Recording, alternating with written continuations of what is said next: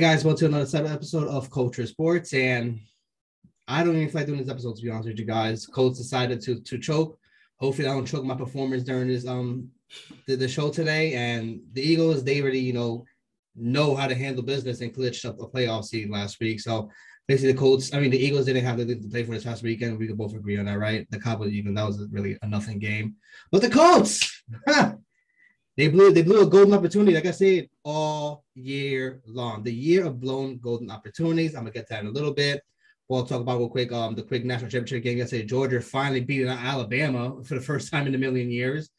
Georgia, let's be honest, has been through a lot of heartbreaks in the past, almost half a decade already with dealing with Alabama. So, so good, kudos to them for winning the national championship. And also, it was an Andrew Luck sighting. I was, happy to see Andrew Luck yesterday. And Lamar, Clay Thompson came back the other night and had a little rustling, but he called himself a body. I don't know if you saw that dunk. Mm-hmm. And we gotta, we'll do our usual recap and give our predictions for the wild card. Don't worry, guys, I won't let you down. My predictions for this weekend wild card. And before we start this, guys, Lamar, what can they find you at? Facebook, Twitter, Twitch at God's Dirty Hands. Also, please hit subscribe and be part of the coaching game. I greatly appreciate it. So, Lamar, you saw that game, or you watched, score of that game. A lot of media is blaming Carson Wentz. Yes, he does play a factor in his loss, a big factor, but it was a team effort, and we blew it in all aspects of the game. When it comes down to the GM, when it comes down to the coaching, it comes down to the defense, the offensive line, the offense in general, and Carson Wentz. Everybody played a factor into this loss. It was not just one person. You can't sit here and say it was only strictly one person. No. If you watched the game, you saw that nobody came to play this game. And all year long, the Colts started 0-3, 1-4, and fought their way back to being the fifth seed. Literally December 18th, Lamont. December 18th, we was literally the fifth seed in the AFC, to the point that we missed the playoffs. It got to the point like, some people were saying that, maybe the Ravens win the game, Dolphins win, and the Chargers win, we're in the playoffs. I was like, I don't want that. If we can't get in ourselves, we shouldn't have to get help from other people for us to get in the playoffs. We blew it ourselves with two back-to-back weeks, with the Raiders, a quality team, coming back up again. That was truly surprising. But you let down on the 2-14 or 2-15 Jaguars, the worst team in the NFL. The worst. They're 31st, I believe, in offense and 32nd on defense. Lamar, what does that tell you? It should be a goddamn field game when it comes to the Colts. You know what I mean? And Trevor Lawrence decided this game, I'm going to play the number one overall pick, and had a phenomenal, phenomenal game. The first drive, I think he was 8 for 8. And that first drive was really telling for me because Rocky Sin, our starting cornerback for the Colts, who played, I believe, only gave up 400 yards the entire year. I think it was 59% completion percentage on his side of the field. Got hurt for the game, and he was out. And I'm like, this is how we're starting the game. And then as they start moving down the field, the Jaguars, guess what? Kenny Moore goes down, our slot corner, who Pro Bowler. And I'm like, you got to be kidding. And Marvin Jones was having a field day on us as well, too. And I'm like, first drive, it replicated how the Raiders scored in the first drive last week against us. I'm like, you can't be fucking kidding me. And real quick, guys, when the NFL team has the most Pro Bowlers on the team for the whole year, what does that mean, Lamont? Oh, you're going to the playoffs. You're considered one of the best teams in the NFL. Nah. Coach is like, nah. We're going to have the most Pro Bowlers, and we're going to miss the playoffs. But getting back to this game, our defense just stunk it up. I feel like after the Cardinals game and the Patriots game, like we played our asses off to beat the two best teams in the NFL. Just took it lightly and didn't have no up tempo or no upbeat. They just played, just was soft. Let's be honest. One thing about this defense, yes, they get a lot of takeaways, but that's it. We can't generate sacks.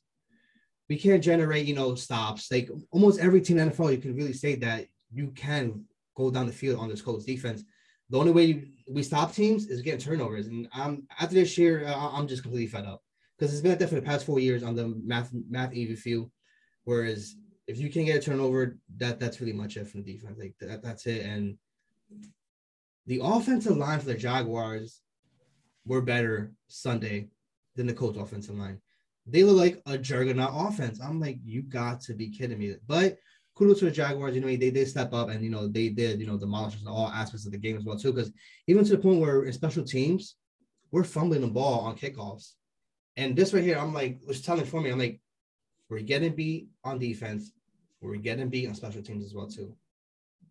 Right there is two aspects of the games right there where you can't really, you know, falter a lot. And guess what happens, Lamont? My best friend wanted to be, you know, Houdini and want to tell the future. Wanted to be like, oh, Frank Reich is going to make this to a Carson Wentz game. Why did you have to do that? Why can you be my friend and be like, you know what? They're going to give it to Jonathan Taylor. Frank Reich decided to put the ball in Carson Wentz's hand, and it faltered on us. Carson Wentz was 17 for 29, 186 yards, one touchdown to one interception. Didn't I say last week, Lamont, that this was a legacy game for Carson Wentz? And he faltered. I would, you know, be different if, you know, Carson Wentz threw for 350 yards, three touchdowns, and three interceptions. Right there, I could tell you he left it on the line. He gave it everything he literally had. And no, he did not. But I'm going to get to Carson Wentz real quick. I want to get back to the offensive line. Eric Fisher, for the entire year, has given up 8 sacks. He has been atrocious. He has been horrible. A waste of a signing this year, 100%. The only thing this man is good for is run blocking, and that's it. If you're going to pass the ball, you're going to get demolished. And guess what, Lamont? The last time we heard about Josh Allen, remember Josh Allen, who sacked Josh Allen? We didn't hear from him the entire year until Sunday when he wanted to demolish Eric Fisher. And Josh Allen was having his way the entire game against Eric Fisher. Guess what, Lamont? To the point that we had to bench him. When you bench somebody this thing this season, what does that mean? They have completely given hope on you as a left tackle for Indianapolis Colts. And right there, because Chris Ballard drafted him when he was in Kansas City, had some, you know, tied to him. He was like, you know, and Frank Reich could be Carson Wentz over to the Indianapolis Colts. I can make Eric Fisher. And that right there was truly detrimental to our part right there, left tackle, for the entire year. I've been telling you, well, everybody on the show as well, too. I've been saying for the entire year, Eric Fisher has been a liability when it comes to the passing game. And this week was truly the cementing understand. Horrible signing to the point where I read today Anthony Costanzo gave up 8 sacks from 2018 to 2020. Did you hear what I just said? 8 sacks from 2018 to 2020. One man has given up 8 sacks in 1 year for the tackle position. And then let's get to the receivers. I'll make another show later on throughout the year when we make a recap the entirety of the team did or what we need in the offseason. But Lamont, I told you last week, Michael Pittman Jr., 1,000 yards. The next receiver, Zach Passo, 300 yards. That is a 700-yard gap right there. To the point that nobody in this game was getting separation. To the point that it looked like the Jaguars in 2017, they looked like the infamous great cornerback team, you know, with A.J. Bowie, whatever his name was, and Jalen Ramsey, that where you could, it was hard to pass against that Jaguars. That's what they looked like this past weekend. And I'm like, are you serious? What happened to throwing down the field with Michael Pittman Jr., you know, going up, you know, for, you know, one-on-one a throw? Paris Campbell came back in this game, but he, you know, he's in and out throughout the entire past 4 years he's been in the NFL. Zach Passo is not that guy for number 2. T.Y. Hilton has run his last leg, and Jack Doyle for the tight end position. We had 0 tight end help for the entire year. To the point like Chris Ballard, now it's on your hand to give us another weapon. Because as of right now, Carson Wentz is a good quarterback to the point that he can't really elevate other players to, you know how like, you know, Peyton Manning or Pierre Garçon or Andrew Luck with Dante Moncrief, like he needs another comparable starter. They Wentz always has Zach Ertz, and that's really about it. Besides that 1 year with Alshon Jeffery before Alshon Jeffery turned his back on Carson Wentz, but Chris Ballard, listen to me. You need to surround this offense with weapons. As of right now, for the Chris Ballard era, it's only really been T.Y. Hilton, let's be honest, or Marlon Mack for 1 year, or Jonathan Taylor for the past couple of years. Besides that, we never had that true second wide receiver or a true tight end. And then, who else should I talk about? Frank Reich. Frank Reich probably watched the show and was like, yo, you know what? I like Lamont's idea.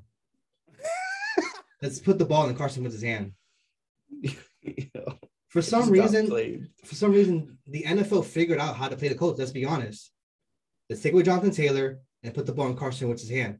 But if you think about it, like, if you take away the running game, you should be able to, the passing is, Frank Reich is a quarterback's coach. He should elevate you to, you know, be able to the passing game. Like, Phillip Rivers actually had a fantastic year, like, to the point, like, I was like, holy shit, like, Phillip Rivers should come back. He brought the best out of Andrew Luck. We never seen what year two Andrew Luck looked like on the Frank Reich. But that 1 year, it looked fantastic. And Jacoby said in 2019, he did as possibly become, but Jacoby was a limited quarterback. So you thought another year or Carson Wentz come back, and Frank Reich said, yo, this year I coached Carson Wentz the hardest I ever did in my entire life, even harder than Phillip Rivers. It got to the point like Frank Reich forgot how to coach the passing game because we became so run dominant. And it pissed me off too because when we gained to Jonathan Taylor the ball, yes, he got stopped a few times, but Jonathan Taylor is one of the people with, once he gets that hole, he is gone. But it got to the point that we started falling behind so bad that we put the ball in Carson Wentz's hand. Carson Wentz now. You had one of the horriblest games at the most horrible time. For the past two games where it was legacy on the line, playoffs on the line, folded. 56 completion percentage. Over under 180 yards passing game and 6 touchdowns. And 1 interception.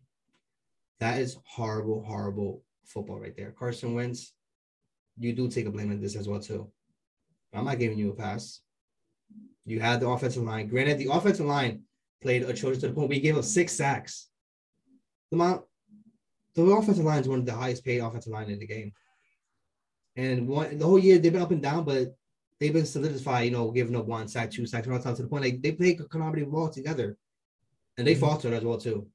Quentin Nelson, Grant, I know you've been playing with high ankle sprain the whole year. But if you're out there, you got to give it your all. And he got beat a few times. I'm not gonna lie to you. Hey, for sure, I'm not gonna talk about his bum ass anymore. Mark Kowalski was getting eaten up all day long too.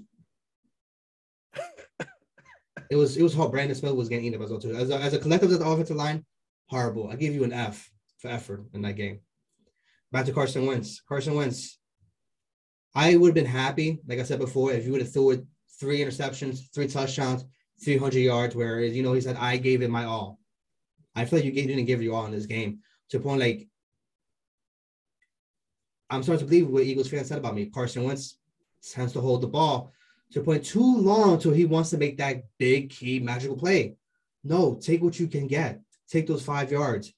And that second half of I'm not gonna lie to you, he looked mentally drained and physically destroyed in the second half. To the point, it was the point like maybe we should have benched him. That's how he looked. He looked petrified out there.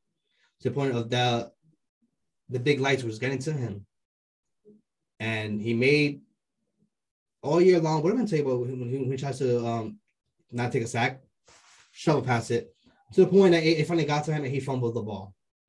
Guess what Lamar did? We do after the next possession. He throws an interception. He gets to the point that he locked on T.Y. the entire time. I'm like, dude, just look that way, this way, and go back to him. And guess what? And then another play after that, throws another interception, but to the point that the person dropped it on the field. Carson Wentz played horrible, horrible, horrible ball on the crucial time of the year. To the point, after the game, Frank Reich was like, they asked him, is he your quarterback for next year? But they evaluate that in the offseason. That's not the utmost confidence. And the whole thing is Frank Reich, too. Next year, you're on the hot seat because you stuck out your neck for Carson Wentz. It didn't pan out this year. If the Colts start off 1-3 again next year, he's fired. If the Colts don't win the division title next year, he's fired. If he don't get deep into the playoffs with either a divisional round or a championship game, I truly believe he's fired. Because if you come in with Carson Wentz, you stuck your neck out for this man, and you're going to fall with Carson Wentz. Let's be honest. He stuck his neck out for Phillip Rivers. It worked out. And this year, he was like, yo, Chris Ballard, I'm going to stick my neck out for Carson Wentz. I know I could bring out of him. Year one was a complete fail. There's nothing you can say positive about this year. Complete fail in all aspects of the game. And I'll talk about this on another show. We Colts have a lot of big moves to make this offseason. To the point, Jim Irsay, I don't know if you read he called a mandatory meeting the minute they landed in Indianapolis, Chris Ballard and Frank Reich for a couple hours. He was like, change will happen this year. Your jobs are safe this year. But just know that Frank Reich is on the hot seat. And to the point, like, I'm not going to lie to you, like, I'm pretty not 100% sure if Carson Wentz will be back this year because he said big moves would be happening this offseason. I'll speculate that in another show, but as a defense, F. Coaching, F. Special teams, F. Frank Reich in this game, F. Carson Wentz, F. To the point, like, you blown a goal opportunity where you controlled your destiny to the point, like, you was literally the 5th seed, December 18th. You would have won the Sunday's game. You guys would have been the 5th seed again. And there's nothing to say. The Colts choked. LeBron James 2011 choked. Cowboys choked 5 years in a row straight, blowing a Week 17 game. That's how bad we choked. To the point that this will leave a stain on us. This is the worst amount of my, like, remember how we joke about this Saints and Colts game? I said that's one of the worst losses I ever dealt with. This game overtakes that. The magnitude of the game, how we could try our destiny. Like, to the point, like, we was one of the fear teams to play in the playoffs. I feel like we could have made a run. Not all the way, but we could have easily made a run. And we blew that golden opportunity. And I will remember as 2021 as blown a golden opportunity year for the Colts. I'm done talking. Let's talk about your Eagles and Cowboys game. Oh, we don't need it. It was a preseason game for us. Anybody who's a Cowboys fan, be embarrassed by your team playing starters against second string players. And for a while there, they were having trouble. We were keeping up with them, but that game was meaningless. We rested players. They didn't. They said, thank you for help us get rolling. Well, guess what? I'm going to call it now. They're going to get punched in the mouth by the 49ers, and they're going to be home because they didn't rest their players. And Zeke took some big hits. Dak took some hits that I was thinking, like, why are they in there? Like, I'm not even a Cowboys fan, and I'm like, this is really dangerous what they're doing here. Randy Gregory almost got hurt. Yeah, man, it was second string. I didn't even get mad. I knew it was going to happen. So, not worried. My team did what they have to do to possibly win a playoff game.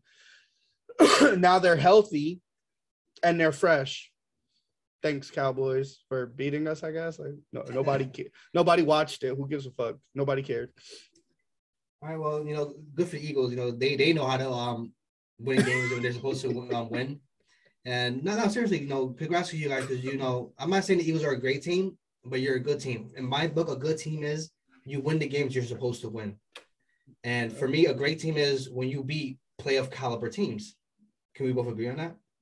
Agreed. And I feel like this year, the Eagles elevated themselves to a good team, to where the Colts digress to a mediocre team, where how Washington is, Falcons, and let's be honest. Yeah, agreed.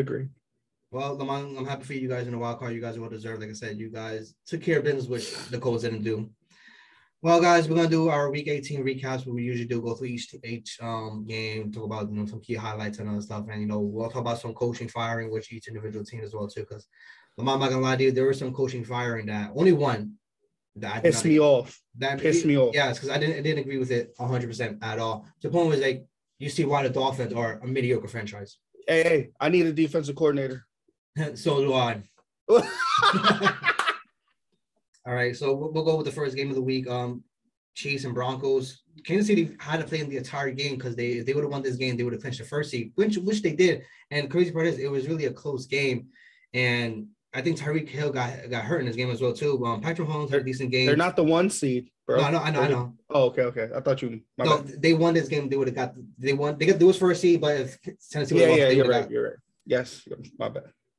And Patrick Mahomes led his team in rushing with 9 carries and 54 yards. Not a good look at all. Melvin Gordon had a hell of a game, 12 carries, 110 yards, and 1 touchdown. I feel like he's probably going to be the future back for the Broncos moving forward. Drew Lock had an okay game, and Vic Fangio got fired. I agree with that. Broncos has not been able to find that head coaching since, I think Gary Kubiak, since they won the championship, and right now has been a head coaching carousel right now. And one thing about John Elway, not that great with head coaching or, again, a starting quarterback as well, too. Hopefully they can fix that this offseason. Yeah.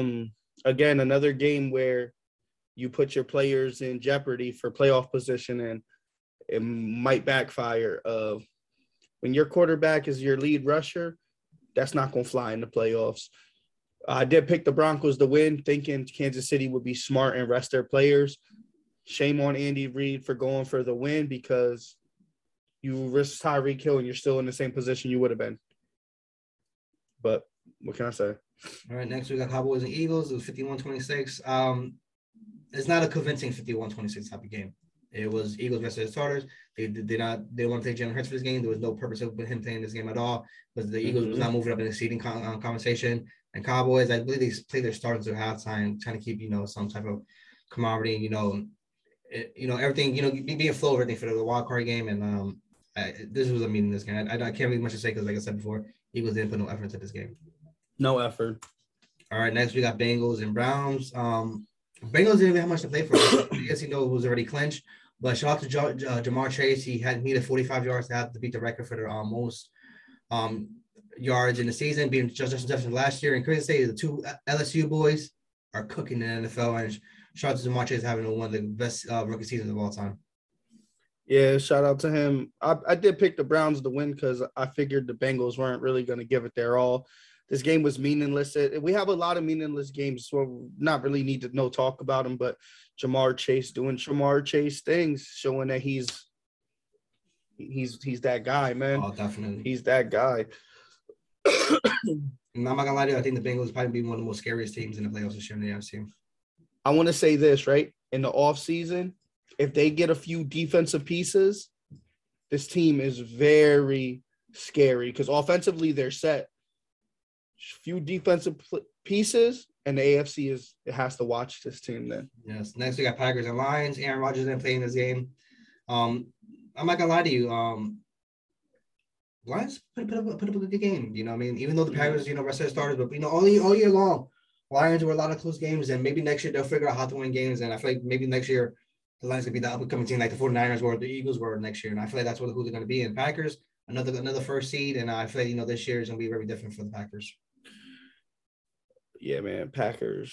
It's another game like we talked about. Really wasn't no meaning for the Packers, but, hey, I want to say this about the Lions. You lose this game, you get the number 1 seed. They couldn't even lose properly, but shout out to them. I understand what they're doing, but, whatever. All right, next we got Bears and Vikings. One last time, baby. I got it right. Vikings, let's go. Kirk Cousins played a phenomenal game for his last time in the Vikings. Bears decided to clean the house. They fired Matt Nagy, and I believe they fired the GM, Brian Grace. Bears right now is retooling again for the past, they've been retooling for the past almost 20 years or almost 30 years, honestly. Also Vikings fired Mike Zimmerman. We both agree that was his time to come. He's never been able to duplicate that magical season with, the Indianapolis miracle. Since then, it's been mediocre. I personally felt like they should have kept Case Keenum. Who knows who would have been for that Vikings team. And right now, Kirk Cousins will be his last role without the Vikings. And Vikings right now are all over as well, too. Two bad teams. Two bad teams that coaching is holding them back a lot. You're right. They should have kept Case Keenum. Shout out to the Vikings, because Case Keenum with the receivers they have now, I felt like would have been very dangerous. But another thing they do got to address, running back. Dalvin Cook hasn't been healthy for a whole year since, he's been drafted, and that's pushing them back a little bit too. Yeah. Next, we got Washington and Giants. Giants fans, yeah, I know you got your ass up again. Nothing new. But I'm happy for you. David Gettleman decided to retire, and I said I was never a big fan of him when you guys signed him, because I wasn't a big fan of him with the Panthers. You treated, Cam Newton dirty, Josh Norman dirty, and he did the same exact thing. And hopefully you guys can get rid of Joe Judge and get rid of Danny Dimes and, start fresh and get, bring some hype again to the Giants. Right now, there's been no hype. I think for the past 5 years, they lost almost 10-plus games. It's not really much to say about the Giants. And, funny fact for you guys.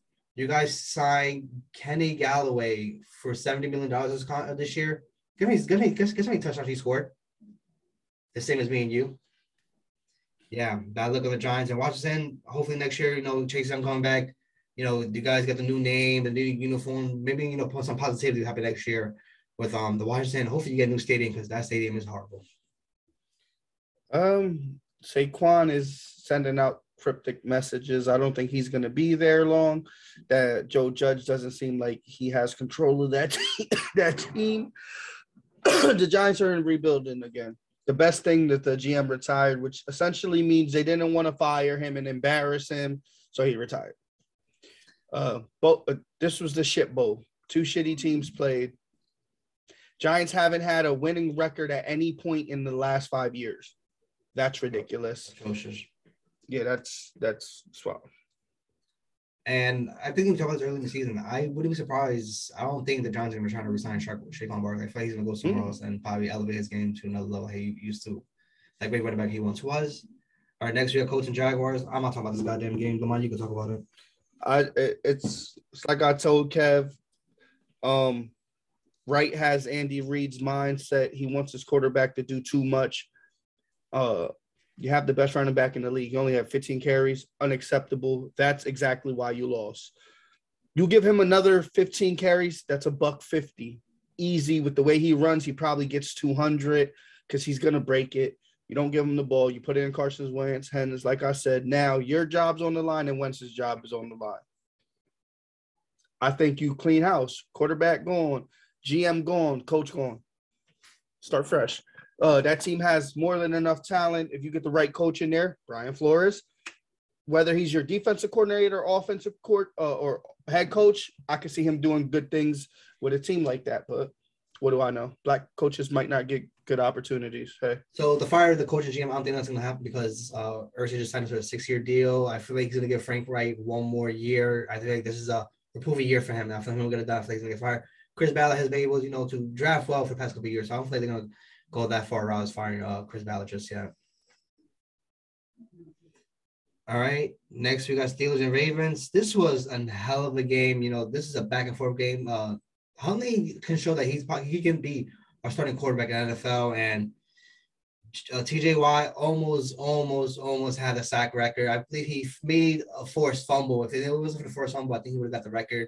I believe he got a sack and a half in this game, and TJY can easily be, defensive player of the year.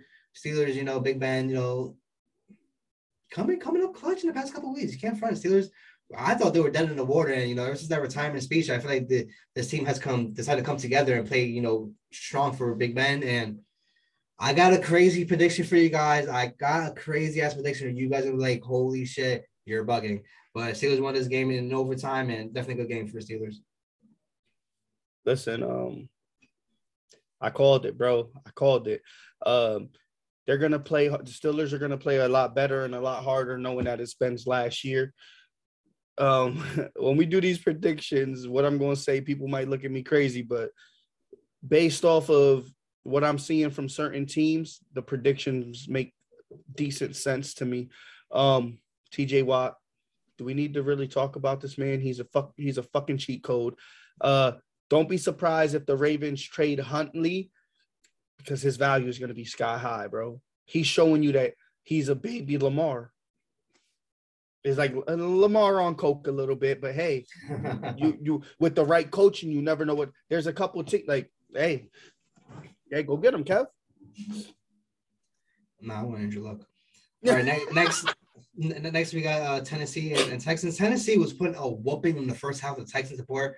It was like 21-0 at halftime. I'm like, oh man, it's gonna be a blowout game, because I'm not a Tennessee fan, I wanted to lose the first seed. But then the Texans in the second half showed some fire to the point. I think David Mills, the quarterback they picked up, is the future franchise for this quarterback because he played his ass to the point that it was got to the point of a 3-point game. And Texans next year are going to be a solid up and coming team next year. And sorry about that.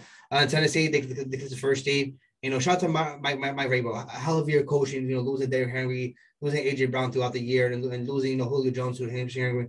That right there just proves that great coaching means a lot in the NFL because great coaching did not happen with the Colts. But anyways, enough about them. But shout out to the Texans. Making it a close game. But shout out to Tennessee. First seed with everything they've been through this year.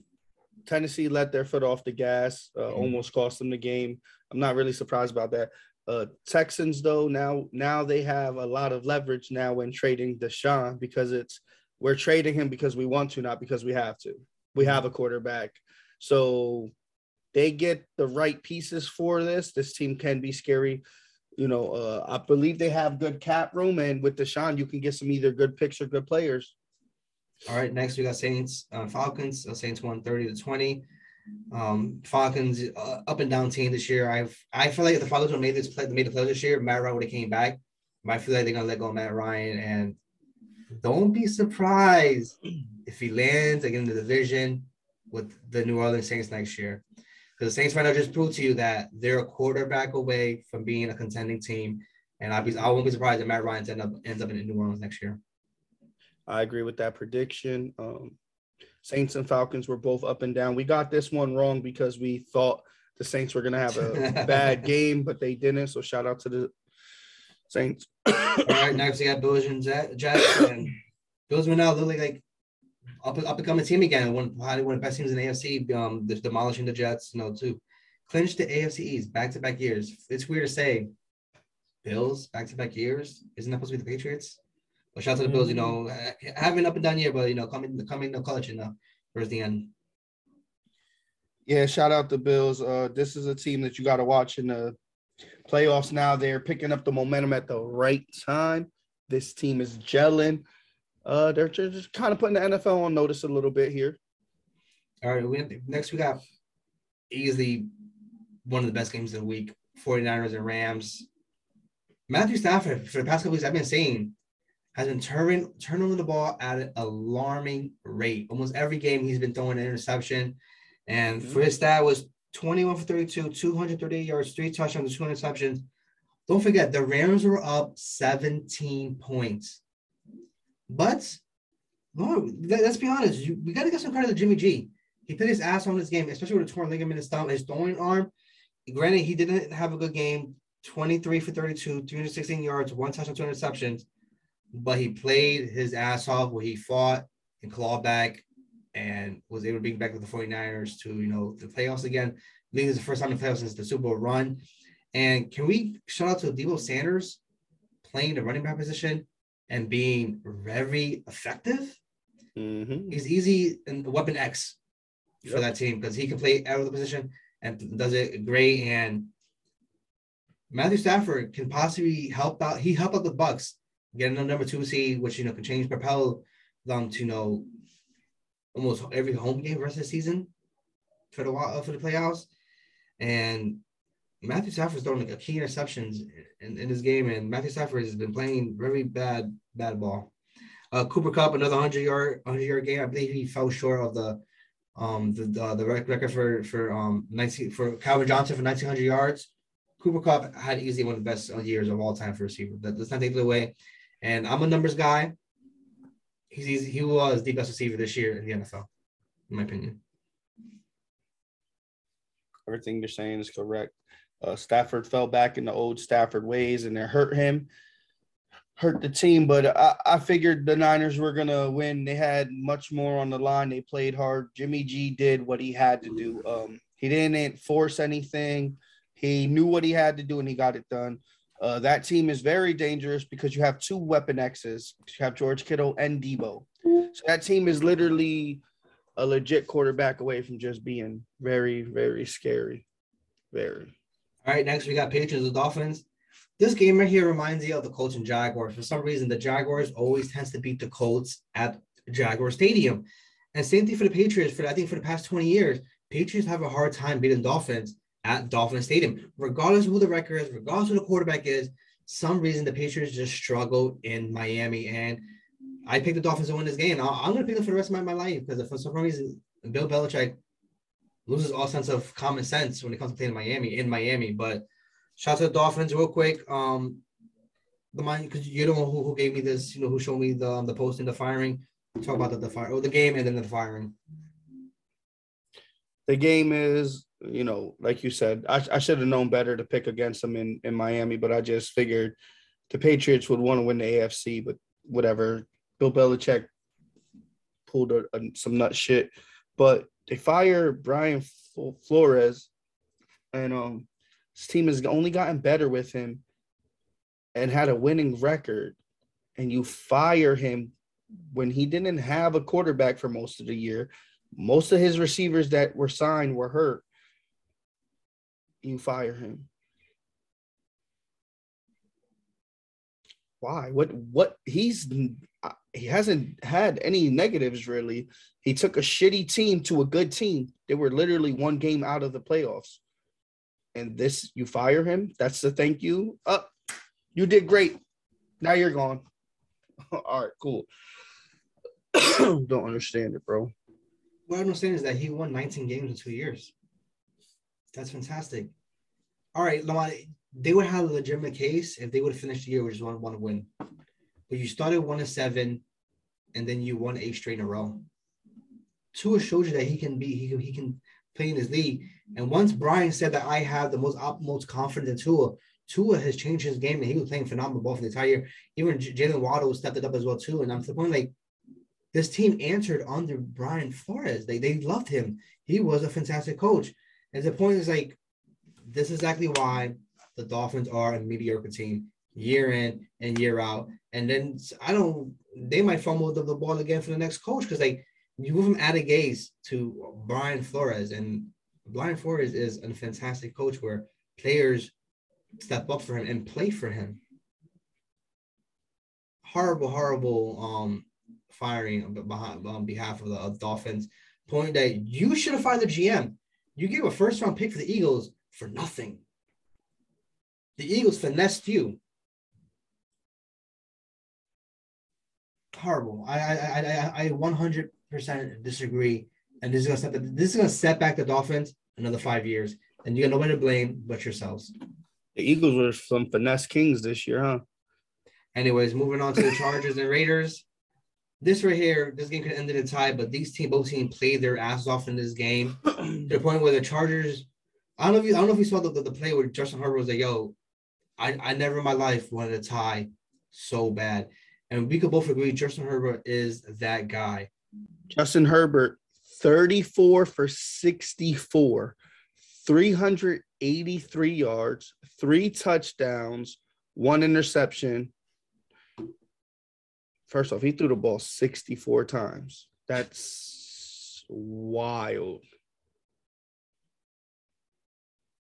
Yes, that is wild. But still, the whole thing is, like, he can show you that he can play in big moments in this game as well, too. And you know, shout out to the Raiders because, you know, everything they've been through this year, losing John Gruden, Henry Huggs, losing a bunch of first-round picks, injuries, the death of John Madden. The Raiders were able to come together and, you know, get a playoff run out of this. And I'm not going to lie to you, that head coach, I'm not 100% sure of his name.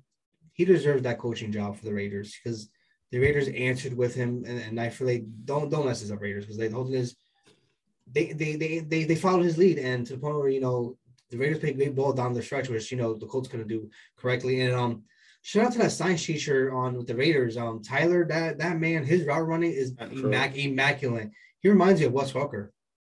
We can both agree his route running is phenomenal. And Derek Carr, shout out to Derek Carr. This is his first playoff game.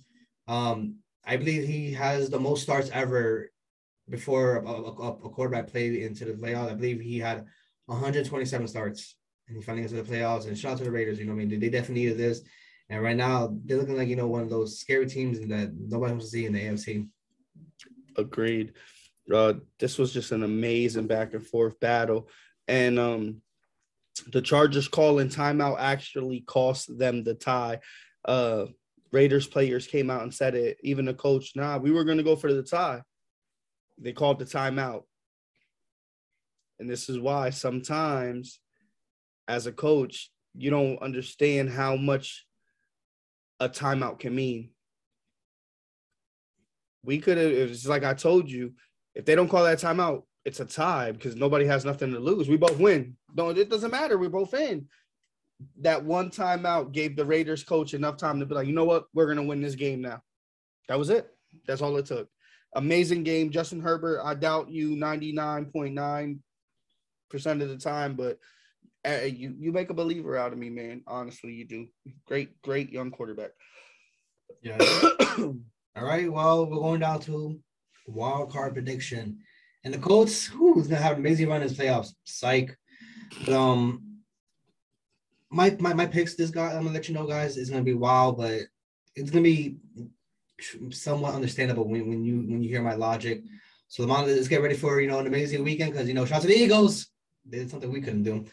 Anyways, Saturday, we have Raiders and Bengals. Bengals are home. Raiders got to travel all across, across the country, especially during the late week, early game as well, too.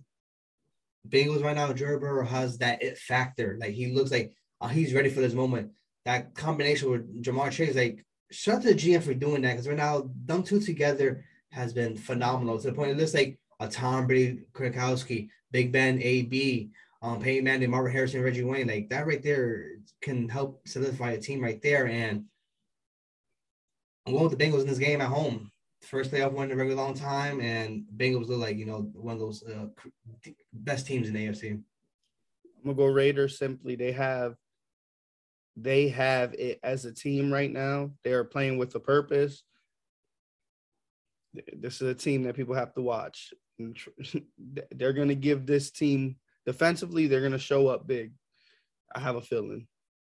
All right, nice. You're going to do the upset. Mm-hmm. All right, next we got Patriots and Bills. This right here, the third time, the trilogy for the year. Patriots and Bills both split at their stadiums, at their own respective stadiums. Right now, all the pressure in the world is on the Bills right now, because you got to play the Patriots again. You're home. Some reason you can't trust the Bills this year. You just can't. And Bill Belichick is made for these moments. I believe. I truly believe he's made for these moments. And I feel like Matt Jones is going to have that outcoming game where he doesn't turn over the ball. That's what you need. Don't turn over the ball in the playoffs. The Patriots have that team, though. They have a good defense. They can run the ball. Bills have a good defense, but can't run the ball. That's the deciding factor for me. I'm going with the Patriots in this game. I'm going Patriots. Last time Bills won, Bill Belichick got something for him. Yes. With no receivers, he's going to get a win. All right. I'm not going to go first. This is your team. I want you to take the mantle on this one. We got Eagles and Buccaneers. All my picks are very similar. I'm really going underdogs. Every low seed I have winning this year, and I have the Eagles winning because no AB, no Chris Godwin. This team is beat up a little bit.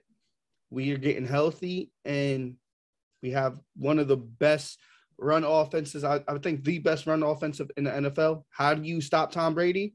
Don't let him on the field. Run the ball. Run the ball. And you know who he's going to go to. It's either now, playoffs, he loves Gronk. He's going to go to Gronk. You already know the game plan. Unless they have a great running game, the Eagles can win this. All right.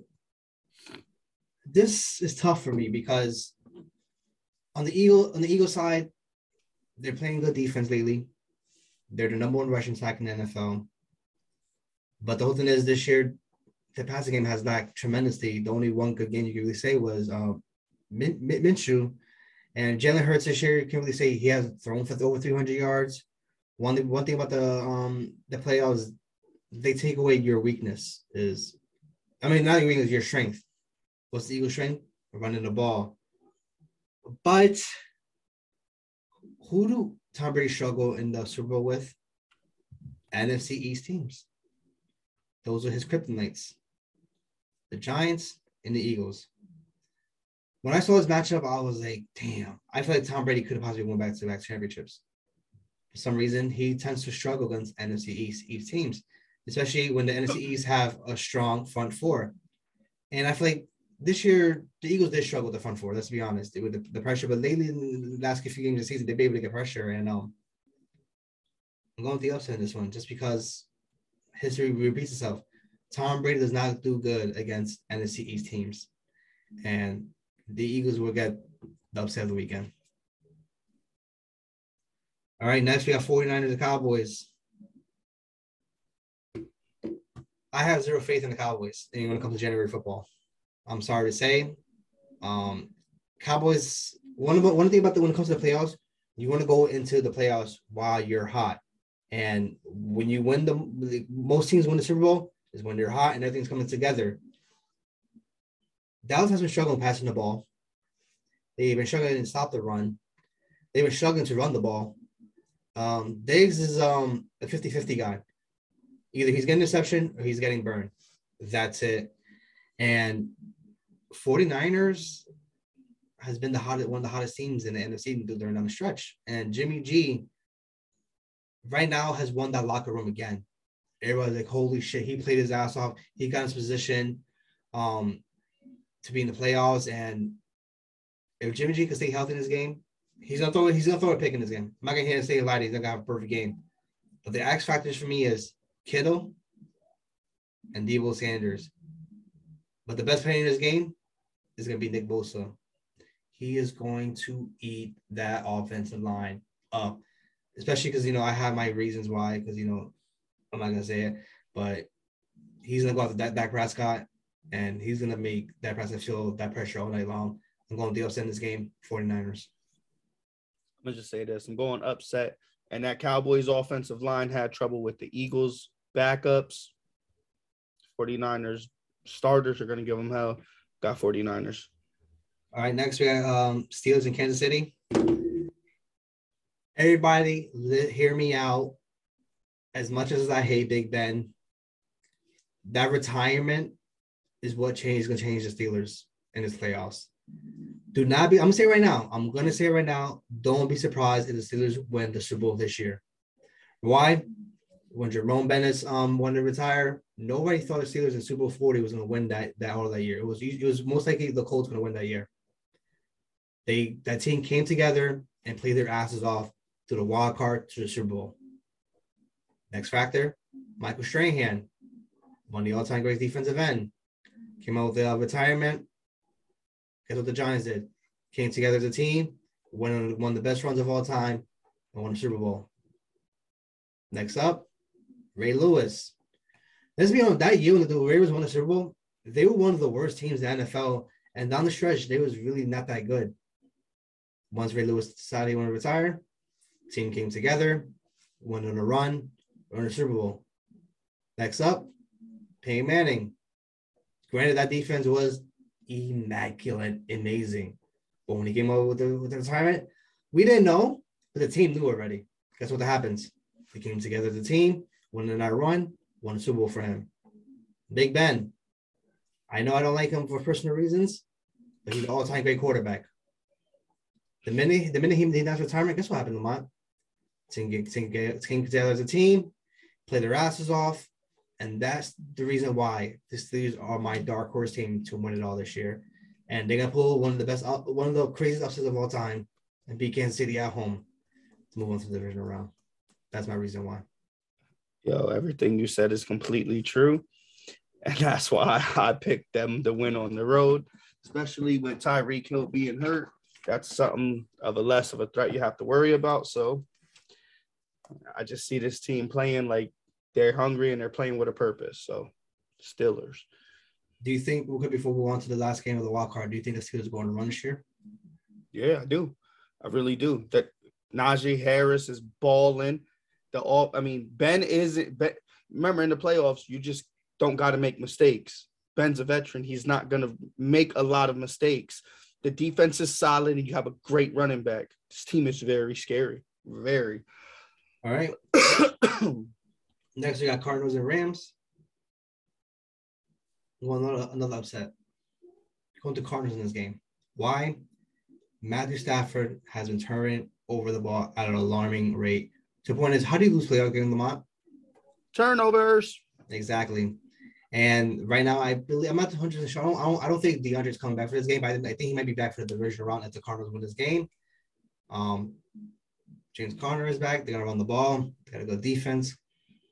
The Cardinals did play bad during the home stretch, but like I said before, who's turning over the ball more towards the end of the season?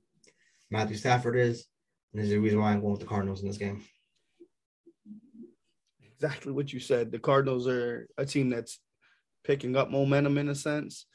They know they get D-Hop back if they win. And they're not turning the ball over like the boy Matthew Stafford, so I could see a lot of positive for the Cardinals winning this. I got all upsets this week. All the upset teams are coming in. I feel like they're more focused. At the end of the day, more focused, playing more clean football in a sense. So upset weekend? Yep. Well, those are picks for the wild card. Unfortunately, we didn't pick the Colts because they didn't know how to win a simple game. But anyways, this weekend is going to be one of the craziest upset weekends in wild card history. I'm saying it right now. Because right now, me and you pick pure upsets the entire weekend, and I think that's – I just want to say true to that. Moving on to the NFL. Lamar, last night, the national championship game, Georgia finally beat Alabama. It took them, 5 years, honestly? Ever since the start of the college playoffs, Alabama has demolished the Georgia Bulldogs year in, year out, heartbreak after heartbreak after heartbreak. So the point was, Georgia was up. Who's due for one? Let's be honest. When you beat somebody consistently year in and year out, that other team is due for one. Let's be honest. And Georgia was due for one. They won their first national championship in 41 years. The first half, that was a defensive game right there. Both teams couldn't get nothing done. I mean, they were able to run the ball and, get big plays and stuff, but they couldn't capitalize with the touchdowns. And, Georgia won, but Alabama, this doesn't tarnish Nick Saban's career. He's still one of the greatest college coaches of all time. It doesn't diminish Bryce Young's, Heisman. Alabama had a fantastic year. It was just Georgia's year. And Georgia, I don't know if you saw the one quarterback was crying because, after all the shit he's been through with Georgia and trying to get one off against Alabama, shout out to Georgia winning the national championship game. Yeah, shout out Georgia. It was a defensive battle in the first half. It was technically a defensive battle in the second half, but the defense kept scoring. So Georgia's defense just smothered them. Losing their top receiver for Alabama hurt them big time. And Nick Saban is, after the loss, still has the number one program in America. So it doesn't really matter. Don't be surprised next year they're back in the game. They win it all. Let's be honest. Nothing new. All right, next we want to do a quick NBA take. If you got anything you want to bring up, one thing I want to bring up is Clay Thompson returned after 2 years being off. This man been through a lot. Tore ACL, tore Achilles, back-to-back years. That right there can take a toll on somebody's mind mentally to go through the grind again, to push it back, to even think they end up still even having. But Clay Thompson, I think he has 17 points. He was off a little bit from the jump shot, but he caught a body. I don't know if you saw that dunk. I forgot who he dunked on, but dunked on the Cavs. And I was happy to see Clay Thompson back because when the Smash Bros are together. The NBA is great, even though I hate it when they hit threes against my teams. It sucks. It really pisses me off. But the Smash Bros together is great for the NBA, and I'm happy for Klay Thompson. Especially last year with Kevin Durant, coming back with the injury, and I feel like Klay Thompson had that same momentum again. How Kevin Durant let you get back to his old form. Klay will be back. I 100% guarantee you. Klay had 18 shots, 20 points. Nothing changed. That rest just means he's fresher and means that the Warriors are a lot more scary. It is what it is. I'm glad to see him back. It's good for the NBA, even though it makes everybody winning the championship a lot worse. Oh, harder. Yes. One thing I want to bring up real quick. Shout out. Granted, COVID is not a thing to joke about and all that stuff, but COVID has helped out a lot of veterans. Let's be honest. With the 10-day contracts, it's been able to bring players off. The G League, off the streets, Isaiah Thomas came back, had a few good games with the Lakers, and I believe it or not, I think he's with 100% sure either the Nuggets or something. Lance Stevenson was able to come back. Now he signed the rest of the year with the Pacers. Joe Johnson came back. It's pretty cool because because a lot of the 10-day contract, the NBA might be shut down again, and it's been able to help the NBA keep going. And shout out to the veteran players, for being ready, to be called upon at any given moment. Yeah, COVID is giving a lot of players, veterans, young players, mostly veterans, though, like Lance Stevenson's back, Joe Johnson's back.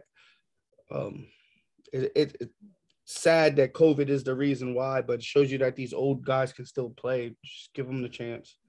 Yes. That's the best thing to say. Yeah, but anything you want to be over an NBA or anything?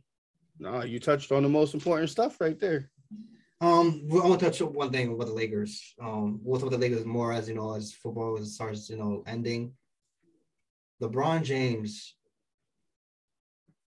has had to play center for the Lakers just to be able to win games. On year 20, 37 years old, where AD bitches and complains about playing center, LeBron James is playing center and dominating. I believe the last 9 games, I can't remember the time I had, he's been averaging over 32 points a game, 10 assists, 9 rebounds. This man has to give it his all for the Lakers even to contend in the West. And that is truly sad because, like, I believe when the Lakers, when LeBron plays the center of the Lakers, they're undefeated. Mm-hmm. So LeBron's like, you know what? Everybody's bitching complaining about playing in the center position. When AD, when you come back, I don't want to hear nothing because if I did it, you can do as well too. And Russell Westbrook has been a turnover machine, breaking shots left and right. It's been truly stressful for this year. So, you know, LeBron doesn't deserve this. You know what I mean? Like, he deserves, you know, how the Warriors are playing, the Suns are playing, and for him to be that number one guy still at the age of 37 years old is truly telling, you know, what kind of team they have around them. I'm going to bring this up again in later episodes. Ron Pelica, I thought he was the right moves, but I feel like he was like, let me sign all these veteran players so I could recap the 2020 season again. And right now it has not been working out. Not working out at all. It's not looking good for that team at all. No, not at all. AD, you got to get rid of him.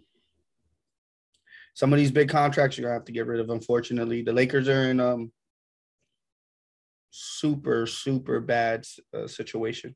There's nothing to even talk about. Yes. Well, guys, it's definitely a great show. Bad show for me because, you know, goddamn Colts can't, you know, be the worst team in the NFL. But besides that, before we end this, guys, Lamar, where can they find you at? Facebook, YouTube, Twitch, Twitter at God's Dirty Hands. And before we end this, guys, please comment below. Let me know what you guys thought of the all-time collapse for the Colts, you know, not doing nothing right against the Raiders and the Jaguars. Also comment below and let me know what you guys thought of our wild predictions for the wild card. Do you believe it's going to be an upset weekend, one of the biggest upsets of all time? And please hit the subscribe button to Card of the Coaching Game. And this is Culture Sports.